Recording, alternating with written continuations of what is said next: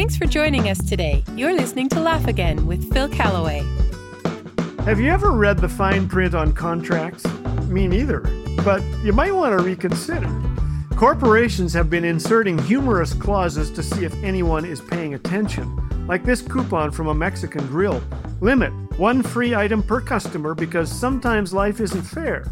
Will not be replaced if lost or stolen, even if your dog ate it. If you are still reading this, you've won a trip to an exotic location. Actually, that's not true. Sorry for getting your hopes up. Beautiful. Here's some fine print from a social media site. You have to be at least 13 years old to use this service. We're serious. It's a hard rule based on federal legislation.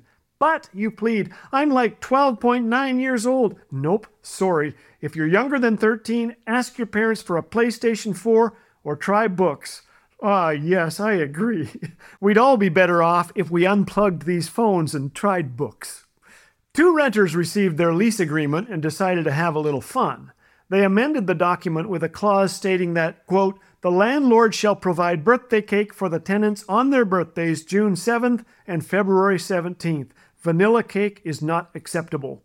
The landlord didn't see the change and signed it, initiating what I'm sure was a pretty sweet arrangement. On a buy one, get one free coupon, it says, Please present this card to the cashier and don't be surprised when they keep it. This is the fine print. Why are you still reading this? Really, this is getting silly. Go eat.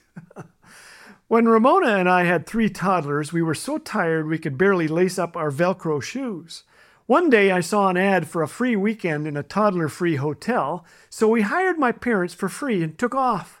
Soon we were touring an exquisite timeshare condo on a golf course and sleeping through a three hour high pressure sales onslaught. I finally told the guy, We'd like nothing better than a beautiful place to vacation, but we have no money. He said, No problem, the bank does. And he was right. So I signed that document. I did. The next morning, reality set in as I did the math. My wife's stepdad taught math and understood contracts, so I phoned him and confessed. He said, Read the fine print, Phil. You still have time to cancel. Ah, he was right. So I did. Lesson learned, count the cost.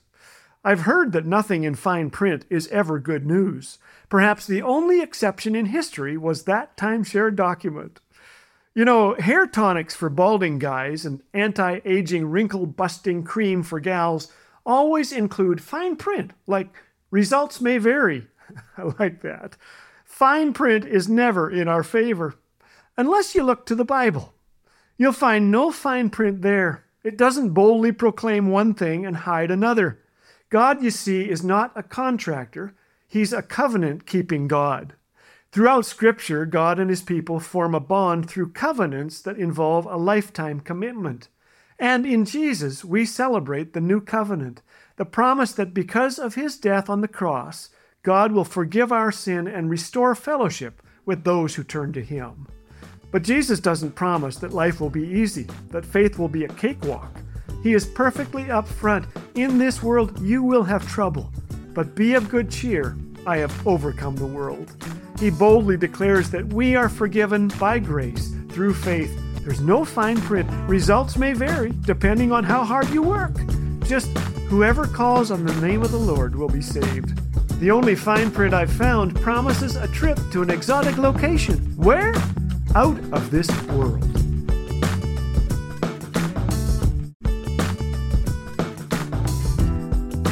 Want more laughter and insight, but short on time? Then check out the Laugh a Minute videos. These bite sized programs are tailor made for a quick boost of encouragement without interrupting your busy schedule. So go ahead and check them out on YouTube, and don't forget to share the joy with a friend. To support the creation of resources like this, donate online at laughagain.us. Laugh Again, truth bringing laughter to life.